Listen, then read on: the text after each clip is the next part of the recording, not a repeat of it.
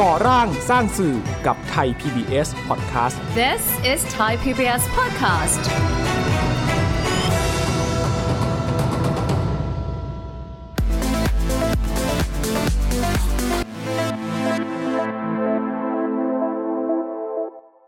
การให้ทั้งปัญญา เปลี่ยนความคิดนะฮะให้คนเห็นความสำคัญว่าเรื่องสิ่งแวดล้อมเรื่องอาหารเรื่องความยั่งยืนเนี่ยเป็นเรื่องของวิถีชีวิตค่ะไม่ใช่ฮอตอิชชูไม่ใช่ประเด็นและหยิบขึ้นมาเล่น แต่เป็นเป็นเป็นเรื่องที่เราต้องทำต่อ เพราะว่านี่คือซอฟต์พาวเวอร์นี่คือ culture คือวัฒนธรรม เอาสิ่งที่มีอยู่ในสังคมเรานะฮะแล้วก็สื่อสารเข้าไปเปลี่ยนแปลงจิตใจจิตวิญญาณของเขา จนเกิดแรงบันดาลใจ แล้วก็ไปลงมือทำส วัสดีค่ะ คุณผู้ชมและคุณผู้ฟังทุกท่านคะขอต้อนรับเข้าสู่รายการก่อร่างสร้างสื่อ รายการที่จะพาคุณผู้ชมนะคะ ไปพบกับที่มาและบทบาทของสื่อสาธารณะกับการขับเคลื่อนสังคมไทยในตลอด 14 ปีที่ผ่านมาค่ะ แล้ววันนี้ดิฉันปูเป้พักนันรับหน้าที่ดำเนินรายการนะคะ คุณผู้ชมคะย้อนกลับไปในช่วง 14 ปีที่ผ่านมานะคะ ต้องบอกว่าไทย PBS ในบทบาทของสื่อสาธารณะเนี่ยเราได้นำเสนอเรื่องราวของหลากหลายประเด็นนะคะ และหนึ่งในประเด็นที่เรานำเสนออย่างต่อเนื่อง นั่นก็คือเรื่องของความมั่นคงทางอาหารนั่นเองค่ะ แล้ววันนี้จะชวนคุณผู้ชมนะคะ มาร่วมพูดคุยกันในประเด็นนี้ กับอาจารย์ไตรภพโคตรวงศาประธานมูลนิธิกสิกรรมธรรมชาติ และยังเป็นอาจารย์ประจำมหาวิทยาลัย ราชพัฒราชนครินทร์จังหวัดฉะเชิงเทราด้วย สวัสดีค่ะอาจารย์เข้ม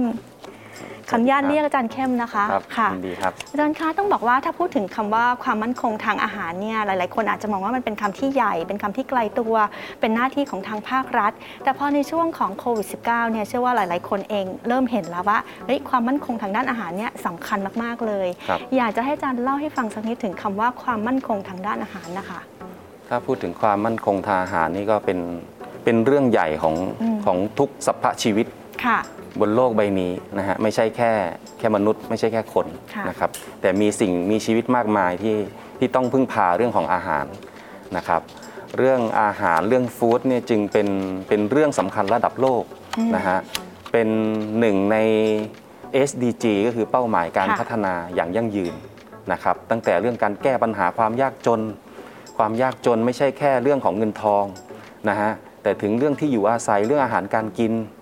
นะครับแล้วก็อีกประเด็นหนึ่งก็คือเรื่อง zero hunger ค่ะ เป้าหมายการพัฒนาอย่างยั่งยืนก็คือเรื่องการหยุด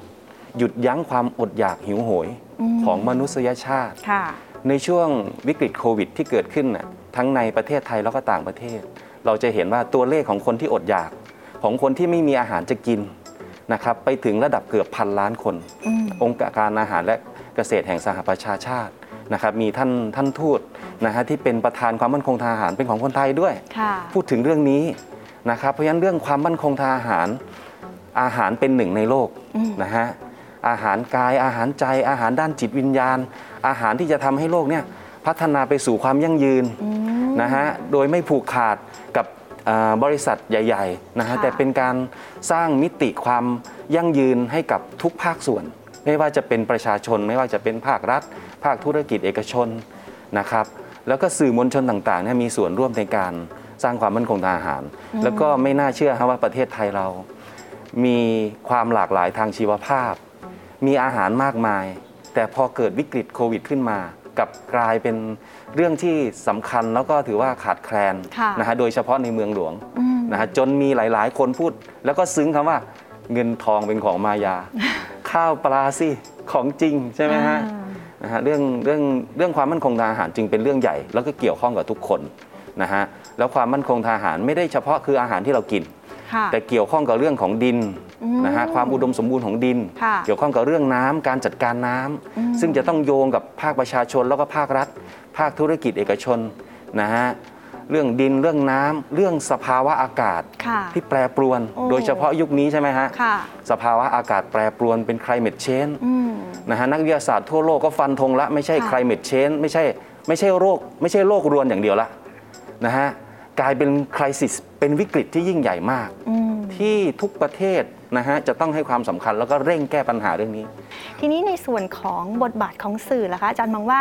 สื่อที่มีอยู่ในปัจจุบันเนี้ยไม่ว่าจะเป็นสื่อทั่วไปหรือว่าสื่อสาธารณะเนี่ยค่ะเรามีการสื่อสารเรื่องของความมั่นคงทางอาหารมากน้อยเพียงพอขนาดไหนคนในสังคมเนี่ยเข้าใจประเด็นนี้มากเพียงพอแล้วหรือยังคะจริง ๆ เรื่องความมั่นคงทางอาหารถ้าเกิดในเมืองไทยนะฮะ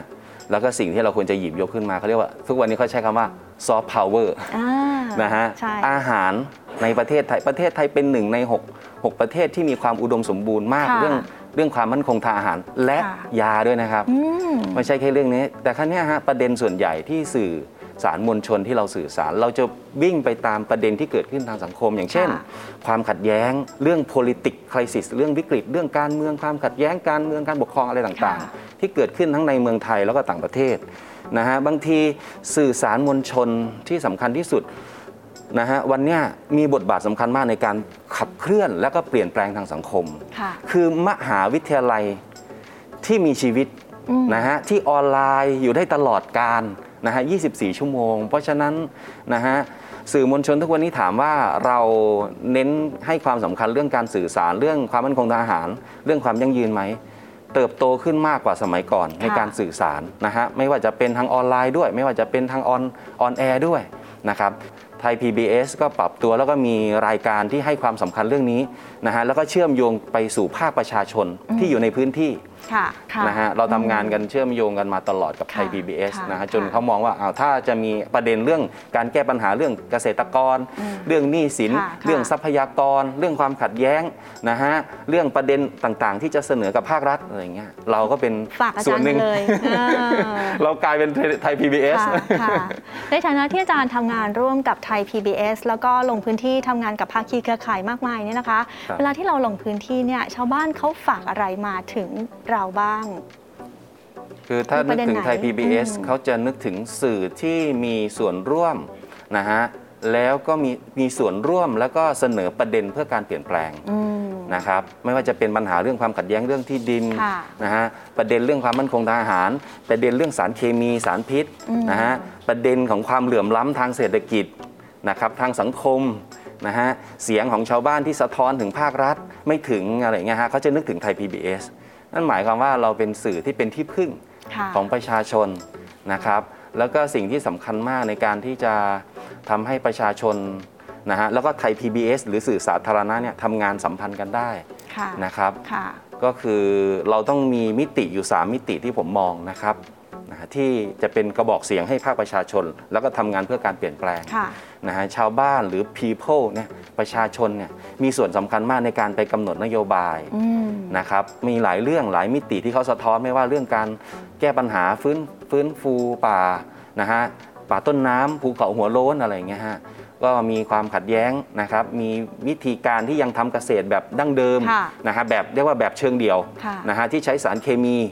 นะฮะอันนี้ก็เป็นประเด็นที่ชาวบ้านเขาสนใจว่าเอออมมันน่าจะมีทางออกอย่างอื่นไหมค่ะในการที่จะแก้ปัญหาความยั่งยืนอืมนะฮะไม่ใช่แค่ปลูกแล้วก็เผาปลูกแล้วก็เผาแล้วก็วนเวียนอยู่อย่างนี้ แล้วก็หนี้สินก็พอกพูนมากขึ้นอะค่ะไรเงี้ยค่ะฮะงั้นค่ะงาน ขับเคลื่อนนะครับที่ประชาชนก็สนใจคือนะฮะประเด็นทั้งเรื่องการแก้ปัญหาเรื่องสิ่งแวดล้อม เรื่องเศรษฐกิจค่ะนะครับเราเรียกว่างานออนกราวอืมนะฮะแล้วมีตัวอย่างของความสำเร็จค่ะของคนที่ที่เคยมาเที่ยวงานอ่าที่เราจัดนะฮะเป็น learning space ที่นี่ใช่ค่ะนะฮะแสงจากพ่อตอนนั้นมีคนที่เข้ามาในงาน แล้ววันเนี้ยเขามาเรียนรู้เรื่องเนี้ยอืมแล้วก็กลับไปทำค่ะที่โคราชอย่างเงี้ยค่ะฮะแถบแถบนั้นเป็นพืชเชิงเดี่ยว เป็นปลูกมันปลูกอ้อย แต่วันเนี้ยฮะเขาเปลี่ยนพื้นที่เชิงเดี่ยว กลายเป็นพื้นที่ความมั่นคงทางอาหารที่หลากหลายมากค่ะนะฮะเป็นต้นแบบให้กับคนในชุมชนนะฮะอันนี้ก็เป็นผลพวงของการขับเคลื่อนงานเรื่องความมั่นคงทางอาหาร ความยั่งยืนไปสู่ออนกราวอืมนะฮะกับภาคประชาชน แล้วมีค่ะตัวอย่างแบบเนี้ยเยอะมากอ่านะฮะค่ะแล้วก็เราค่อยเอาสิ่งที่เกิดขึ้นที่เป็นรูปธรรมในการแก้ปัญหาไม่ต้องใช้เอ่อดำเนินวิถีชีวิตแบบใช้เกษตรเชิงเดียว เกษตรพันธสัญญา หรือเกษตรเคมีแบบเดียวละ เราสามารถเปลี่ยนพื้นที่นะฮะไม่ต้องเป็นร้อยไร่อะจาก 6 ไร่หรือจากไร่เดียวเนี่ยค่ะเพิ่มความหลากหลายทางชีวภาพได้อืมนะฮะเพราะฉะนั้นถามว่าสื่อหรือชาวบ้านเนี่ยมีเสียงสะท้อนยังไงกลับมาที่ไทย PBS นะฮะเขาเสียงสะท้อนว่าเป็นที่พึ่งอ่าโดยเฉพาะที่พึ่งในยามยาก เมื่อเขาพึ่งไม่ได้ของภาคค่ะชาวบ้านของภาคประชาชนอืมค่ะนะครับอันนี้เพราะฉะก็คืออัอันนี้คือบทบาทแล้วก็ค่ะความสำคัญมากที่ที่ทำให้เรามีเรียกว่าคนที่ ถ้าเป็นธุรกิจเขาเรียกว่าความจงรักภักดีค่ะนะฮะแต่เราไม่ใช่ความจงรักภักดีเราเรียกว่าเครือข่ายอ่านะฮะค่ะ งั้นทำงานบนออนไลน์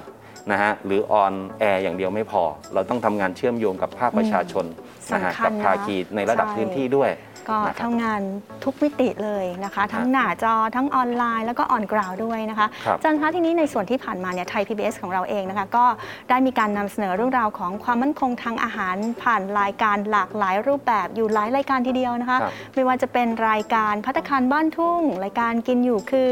หรือว่าอีกหลากหลายรายการเลย อาจารย์มีมุมมองต่อรายการเหล่านี้ว่ายังไงบ้าง มันเพียงพอไหมอยากจะมีเยอะกว่านี้อีกไหมครับรายการที่เรามีอยู่นะฮะ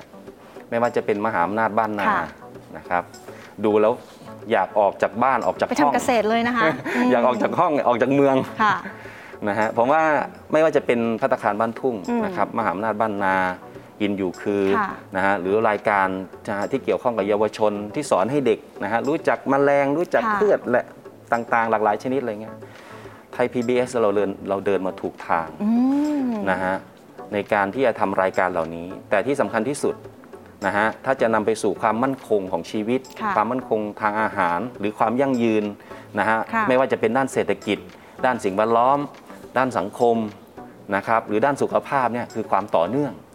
นะครับความต่อเนื่องของการทำรายการนะฮะแล้วก็ที่สำคัญที่สุดรายการคือการให้ทั้งปัญญา เปลี่ยนความคิดนะฮะให้คนเห็นความสำคัญว่าเรื่องสิ่งแวดล้อมเรื่องอาหารเรื่องความยั่งยืนเนี่ยเป็นเรื่องของวิถีชีวิตค่ะไม่ใช่ฮอตอิชชูไม่ใช่ประเด็นอืมแล้วหยิบขึ้นมาเล่น แต่เป็นเป็นเป็นเรื่องที่เราต้องทำต่อ เพราะว่านี่คือซอฟต์พาวเวอร์นี่คือ culture คือวัฒนธรรม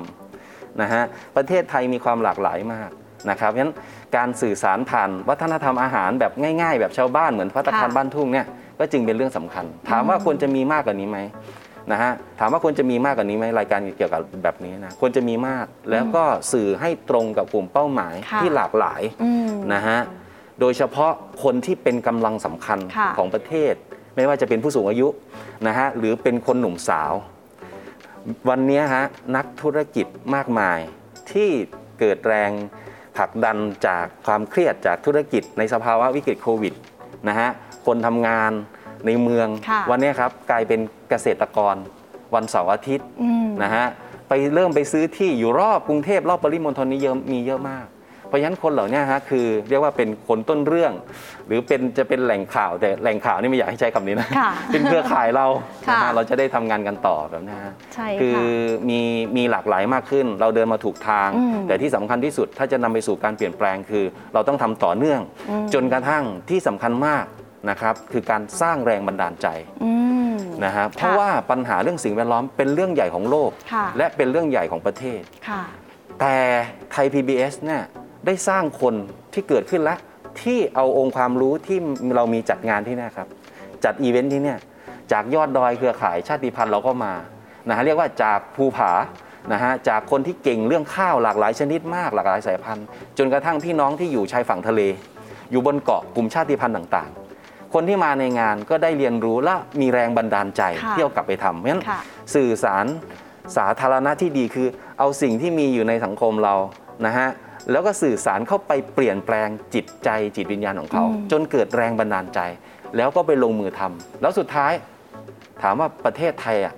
นะฮะเราจะเป็นที่หนึ่งของโลก หรือจะเป็นผู้นำของโลกในเรื่องอะไรอืมก็คือเรื่องความมั่นคงทางอาหารค่ะและความหลากหลายทางชีวภาพนะครับค่ะ โอ้วันนี้ต้องบอกว่าขอขอบคุณอาจารย์เข้มมาก ๆ เลยนะคะ จากเรื่องราวของความมั่นคงทางด้านอาหารคำเล็ก ๆคำนี้นะคะ แต่สามารถจะทำให้เราได้เห็นภาพเลยนะคะ ว่าสิ่งที่เราทำนั้นมาถูกทางแล้ว ขอให้ทำอย่างสม่ำเสมอ เป็นการจุดประกาย แล้วก็สร้างแรงบันดาลใจต่อไปในสังคมนั่นเองค่ะ วันนี้ต้องขอบคุณอาจารย์เข้มมากๆเลยนะคะ ที่มาร่วมพูดคุยกับเราขอบคุณค่ะ คุณผู้ชมคะนี่ก็คือรายการก่อร่างสร้างสื่อนะคะ ติดตามรายการของเราได้ทุกวันจันทร์ถึงวันพฤหัส ในเวลา 22นาฬิกา15 นาทีถึง 22นาฬิกา30 นาทีทางไทย PBS และอีก 2 ช่องทางนะคะ ที่คุณผู้ชมสามารถจะรับฟังได้ นั่นก็คือ thaipbspodcast.com และแอปพลิเคชัน Thai PBS Podcast ค่ะสำหรับวันนี้นะคะ เป้และอาจารย์เข้มขอลาคุณผู้ชมไปก่อน สวัสดีค่ะ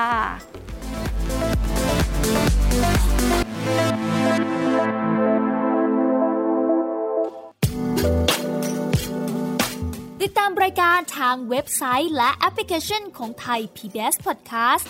Spotify SoundCloud Google Podcast Apple Podcast และ YouTube Channel Thai PBS Podcast Thai PBS Podcast View the world via the voice